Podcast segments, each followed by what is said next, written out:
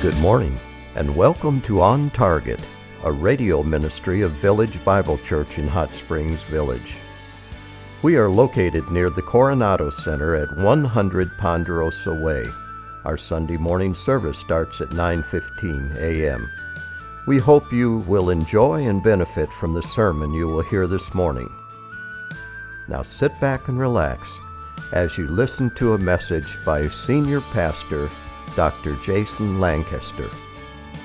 My last church was in walking distance from Northwestern University.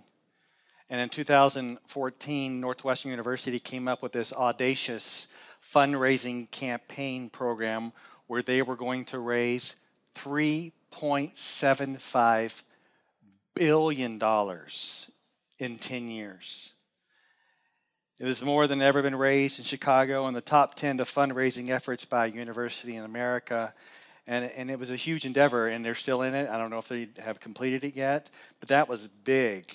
You know, there's something about humans and institutions where we want to do big things. We dream big. It's just it's the way we've been made. And some of you at one time had big dreams to accomplish big things. Maybe you, you even do now. And even as believers, we think we want to accomplish big things for God. We want to live for His glory, live for His praise. And that means we want to try and attempt things by His Spirit for His glory, big things. But are even, you know, in our more sober and introspective moments, we realize that we are weak, we are broken people. And if we're honest, some of us are having a hard time just making it through the daily routines of life. And you're thinking, I ain't got time to even think about doing big things for God. I'm just trying to survive the day. And maybe you're wondering, hey, how's God going to use little old you? And maybe you feel unusable. But this morning is going to be massive encouragement from the Word of God because this morning we're going to talk about this supernatural living that God can empower you to grow and serve and love and do big things for Him. And as one author has put it, we're going to talk about supernatural living for natural people. Supernatural living for natural people. And I hope by the time we're done with Romans 8 today, that will be a reality for you. You'll be walking throughout this week about supernatural living through natural people. Let's go and turn to Romans 8. We've been building a case over the last several weeks. A case for Christ like change. We've been asking the question do people really change? Do you really change? Are you always going to be the way you are, or is there this progressive sanctification where you will change? And we've been building this case, and let me just tell you how it's been going. Several weeks ago, we, we said with number one, we said expect to change. When to confess our sin, receive rescue. Then we talked about embracing our death and resurrection in union with Christ. We moved on to exercising our freedom, become who you are. We talked about strategizing for righteousness. Last week, Romans 7, and we talked about acknowledging the struggle.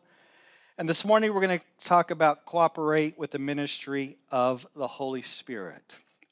Now, when we talk about the Holy Spirit in a group like ours who come from a variety of different uh, traditions, you may have a lot of things in your mind with regard to the Holy Spirit.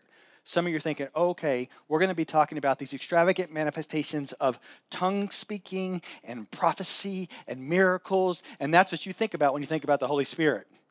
And then some of you, when you think about the Holy Spirit, you don't think about anything at all because that's the way the Holy Spirit works in your life. You're like, mm, that's for all charismatics.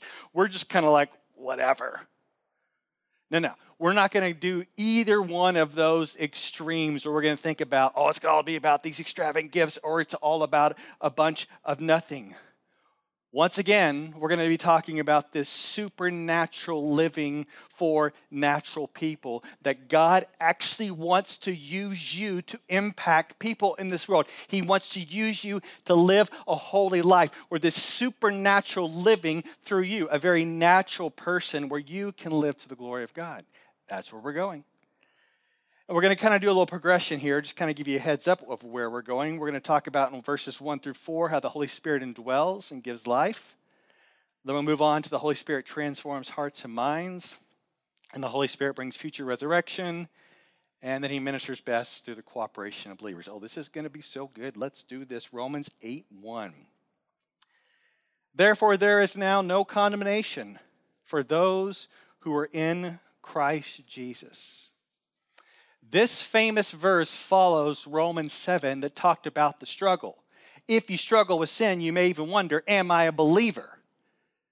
Am I a believer? I still struggle with sin. And we follow up with thanks be to God who will rescue us through Jesus Christ our Lord. Let me bump into Romans 8 saying there is there for now no condemnation for those who are in Christ, meaning this. Before you were a believer, God's wrath was on you. You die, you face Him holiness, He will send you to hell forever. I know we don't like talking about hell and death, and I don't know we don't like talking about wrath in church. And if you don't like talking about hell and wrath in church, then Romans 8 1 will mean nothing to you. Because we are saying in Romans 8 1 that his wrath and anger is no longer aimed at the one who is in Christ Jesus. That on the cross, Jesus was bearing the wrath of God, not you. And through faith, you can be forgiven, declared righteous in Christ, and live forever. Therefore, now, there is no condemnation for you who are in Christ. Now, I want you to listen to this. I want you to put your name in the blank, okay? There's therefore now no condemnation. You see that little thing there? For, put your name there. I'll say Jason. There's therefore now no condemnation for Jason who's in Christ Jesus. You can put your name there. You can think about that there. And you may think, yeah, but I did something that I don't know if it's forgivable. I did it a long time ago, or I did it last night, or I did today, or I might do bad stuff tomorrow. I want you to look, at this quote from R.C. Sproul. This is, this is an amazing quote. This is this is an amazing quote. Let me put this up for you if I even have it. Okay, he says this. He says, Those in Christ will not be condemned today for yesterday's sin, or today for today's sin, or for tomorrow for tomorrow's sin, or ever. Let me read that to you again. Those in Christ will not be condemned today for yesterday's sin, or today for today's sin, or tomorrow for tomorrow's sin, or ever. Do you believe that? It's not because you're a good person, it's because Jesus is good. It's not because you did good works, no, because Jesus did the good works. There's no condemnation for those who are in Christ Jesus. Amen. Let's go home. I mean, we can just stop right there. 12 more verses. All right. Let's do this. It's still good. Verse 2. For the law of the Spirit of life in Christ Jesus has set you free from the law of sin and death. Now, when it says law here, don't think in the terms of Ten Commandments, but think in the terms of a law, of this power or authority that's somehow inside of you. And now the power of the Holy Spirit has given you freedom from the authority of sin and death. You see, sin and spiritual separation from God are no longer dominating your life because the Spirit of life has set you free in Christ Jesus. Now, I keep going back to this uh, imagery I gave you a couple weeks ago about these two fields. Remember the two fields? Every human being is born into this field over here. It's got a high stone wall with no doors. And in this field, we are all condemned. We are ruled by sin. We are ruled by Satan. There's no way of getting out. And then the crane of grace reaches down, picks us up, pulls us over to this field. And in this field, we are ruled and dominated by Jesus Christ. The Holy Spirit lives in us. He is now our master. And the idea is, as we've been transferred from this field of sin and death to freedom in Christ, the word says here now that the Holy Spirit has set you free. The Holy Spirit has set you free. You're no longer under the control of Satan, no longer under the control of sin and death. You are free. Now, do you believe that? Shortly after I became a believer, in 2000, uh, I don't know when it was, a long time ago, I was 19. And, and when I became a believer, I started journaling. And I've been journaling for the past 30 years. And if you got to read my journal, by the way, I told my kids, you can read all my journals after I die. Have fun. Not before. But if you read my journal, you would, you would say, man, what is wrong with this guy? Because my journal are my prayers. And in, in the prayers, I'm, I'm just I'm crying out to God with some things I'm struggling with and some challenges. And if you were reading my journals, you would say, man, you don't seem free. You seem like there's this war that's going on. I tell you this if I journaled the first 19 years of my life, you would see something else. You would see another war going on. You would see a war with a child, a teenager, and a young man who was at war with God. And when the grace of Jesus invaded my life at 19 and set me free, I am now free indeed. And so are you in Christ. I know the challenges remain. We'll get to that in just a moment. Let's move on. Verses 3 and 4. For what the law could not do, now we're talking about the Ten Commandments, all the, the rest of the laws. For what the law could not do, weak as it was through the flesh, God did, sending his own Son in the likeness of sinful flesh, and as an offering for sin, he condemned sin in the flesh, so that the requirement of the law might be fulfilled in us who do not walk according to the flesh, but according to the Spirit. Um, these, these two verses are absolutely amazing because what they're describing is something I like to call the Trinitarian invasion of what God has done in our life. The Trinitarian invasion, because these verses describe how the Father sends the Son, the Son deals with sin, and the Holy Spirit empowers new life. And that's all crammed into these two verses. Let me just kind of pull back so I can explain for a little bit. Okay. The Father sends the Son, all right? God the Father. He sends the Son to deal with sin. We can't be saved by the law. The law cannot save us because it's weak. We cannot keep it. Our flesh is weak. Okay, it reveals our sin. All right, so the Father sends the Son. The Son comes in the likeness of sinful flesh, uh, not, not, not not a sinner, but in the likeness of sinful flesh, taken, taken on flesh. And the Son dies on the cross, bearing the wrath of God in your place. So the Father, in this verse, sends the Son, and the Son comes in the likeness of the flesh. He bears the wrath of the Father in our place. And at the very end of verse 4, it says, We are the people who do not walk according to the flesh, but according to the Spirit. Wow, these two verses, Trinitarian invasion. The Father sends the Son, the Son deals with sin, and the Holy Spirit empowers this newness of life. That's amazing. Keep going. We move on to the Holy Spirit doing this transforming work in our minds. Verse 5 For those who are according to the flesh set their minds on the things of the flesh, but those who are according to the Spirit, the things of the Spirit. Now, these right here, this verse, not talking about commands, these are descriptions of the reality of those who live according to the flesh or according to the spirit. There are two distinct realities. There's basically only two kinds of people in the whole wide world those without the spirit and those with the spirit. Those who are in Adam and those who are in Christ. And it says specifically here that those living according to the flesh are still in Adam. They set their mind on corruptible things, things of the flesh. But those who are in Christ live according to the Spirit. Their minds are set on the things of the Spirit. And those who live in the Spirit, we're talking about believers, have different values, different thinking than those without the Holy Spirit. And Paul specifically says this. Let me read this to you in 1 Corinthians 2:14. It says, The natural person does not accept the things of the Spirit of God, for they are folly to him, and he's not able to understand them because they are spiritually discerned. And I don't know if you've ever heard uh, of dolphins talking to one another, okay? And humans listening to dolphins talk to each other. Something is being said between them, but we don't quite understand what they are saying. And that the same goes for the person without the Spirit. The person without the Spirit, he or she can't understand the ways of God because they are functioning only in an earthly realm.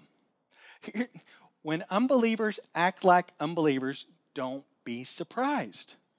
So many times, people are so shocked because unbelievers do what unbelievers do. They think like people without the Spirit, they act like people without the Spirit. Do not be shocked. Be shocked when believers do that, but do not be shocked when unbelievers do that because the clarity here from here is those without the Spirit are living according to the flesh. All right? Verse 6 and 8, he takes it even further. For the mind set on the flesh is death, the mind set on the Spirit is life and peace. Because the mind set on the flesh is hostile toward God for it does not subject itself to the law of God, for it is not even able to do so. You're like, whoa, whoa, whoa. I have great neighbors that don't believe in Jesus. They, they recycle, they pick up after their dog, they get my mail when I'm out of town. They're great, nice people. And yet it says here, those without the Spirit are hostile to God. They're not living their lives by faith in Jesus. God's wrath is still on them. They will experience death and judgment and separation from God forever. This is what the Bible teaches. But Paul believes better things for those in Rome, as he says in verse 9. However, you were not in the flesh, but in the Spirit, if indeed the Spirit of God dwells in you. But if anyone does not have the Spirit of Christ, he does not belong to him. So the Christian has experienced this supernatural invasion of the Holy Spirit, where the Holy Spirit has taken up residence. The Holy Spirit is a He, not an it. He, not a force. You get it? The Holy Spirit of God, the third person of the Trinity, has taken up residence in you, and now the Holy Spirit changes your thoughts and your heart so you think more in line with the things of God. There is now conviction. There now is an understanding of truth. There now is a discernment that wasn't there before because of the Holy Spirit. Believers can hear when the Holy Spirit convicts you, right? And says, no, no, don't do that. Don't, don't go that way. We can hear these things now that we're believers. But we can also hear them and not do anything about it. What if I said, ah, there's warnings going off. Let's just stay up here. We can take a chance and you're up there singing in the choir. Oh, we, that's fine if it comes through. No, no, no, no. We want to hear and respond to the Word of God. We want to be sensitive to what God is doing. And by God's grace, we can do that as the Holy Spirit is dwelling within us.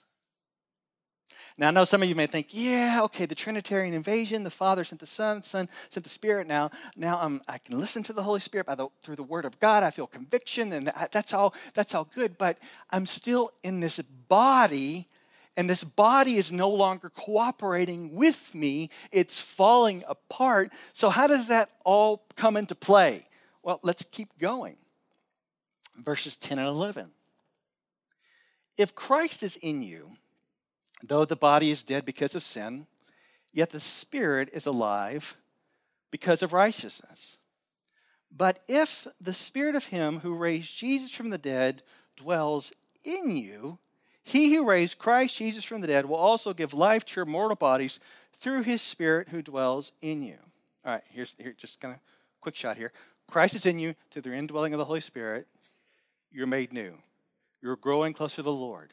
You're walking in holiness and yet your body is is let's just say it right? It's deteriorating. It is. All of us. Yeah. Tell me something i don't know right? It's like your body's not cooperating with you. You're, it has problems. It's breaking down. It's stressing out. You're getting sick. It's faltering. And, and, you know it's just part part of this this world. And you, maybe you feel like your body has failed you. You, you move to the village healthy. And it's been all downhill since then, right? We have a big hill in front of our house. I mean, a big old hill in front of our house. And kids like to ride their bikes down it. Um, and so there, one day, this girl was on a scooter. She was coming down this big hill, and she, I guess she got scared on her scooter, and so she hit the brakes, the front brakes locked up. She flipped over and she was on the hill screaming and crying. Well, last night, a kid was on his bike. And I guess he was all excited to go down the hill. And he came down the hill and smashed right into our mailbox. Yeah, that, that hurt. And, and what happens, kids are excited as they're up top and they can't wait. and as they start to go down, they're like, uh oh. That's pretty much how it is for you when you came into the village. You were excited, you were pumped. You're like, oh, yeah, this is the greatest. But then over time, there have been some problems and some challenges, and, and so, a lot of that is with health, right? And you're thinking, I want to, man, how does that all fit in my declining health? How does that all fit in? Well, well, the good news, according to this passage here, it says, the same Spirit who raised Jesus from the dead dwells in you.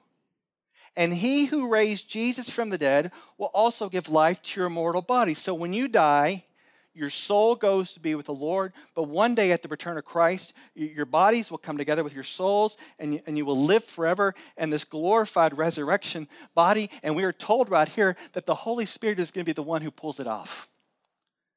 So don't be discouraged with your declining body. May it make you think, I'm bound for glory. I'm bound for glory. The resurrection body is coming one day. The Holy Spirit is going to pull it off.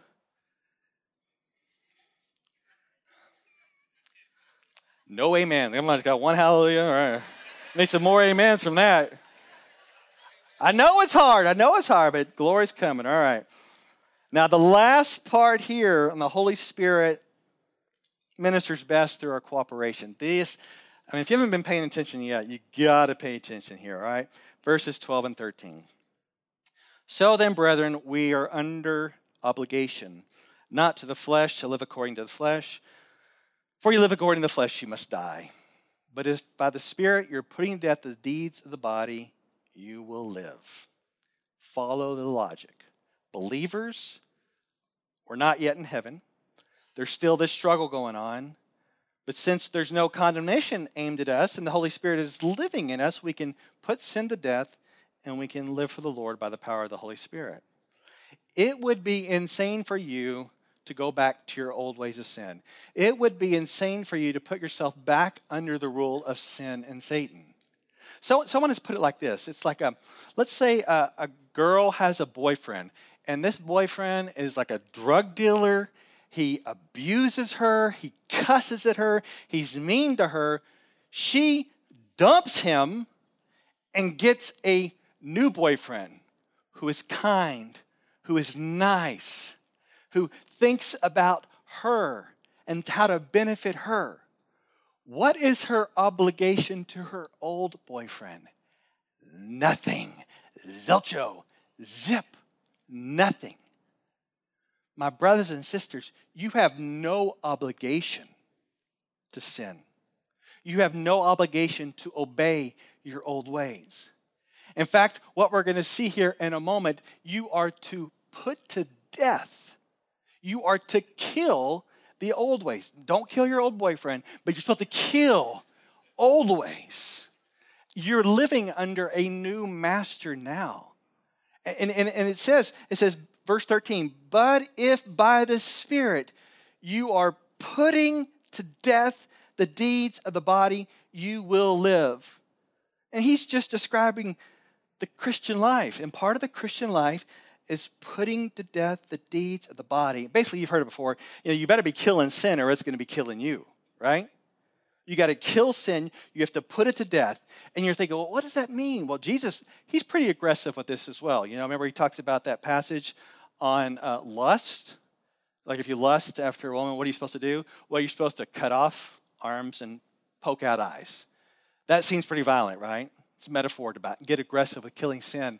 And, and Paul also says in Colossians 3 you need to put to death the deeds of the body. Put to death the deeds of the body. Put to death sexual morality, impurity, passion, evil desires, covetousness, with idolatry, and on and on and on. You can read that. Put these things to death. Do not let them reign in your mortal bodies. Put them to death. And it's, get this, it's not just put to death so you can live a holy life. Now, that's part of it, but it's also put to death so that you can love and help, you know, be a part at advancing God's kingdom. Because when you are in sin, you're not helping anybody else. So let me just kind of throw this at you about putting things to death. And it, this is this is kind of some terminology I like to use if you're dealing with stuff. Is is confess it, kill it, replace it. Confess it, kill it, replace it. Confess sin, kill sin, replace sin. Let's say that you have um, been wasting way too much time on the internet, on the computer. You're like, man, I'm just wasting time. I'm not being very productive. I'm not helping anybody else. I'm just wasting hour upon hour. Confess it, kill it, replace it with serving others.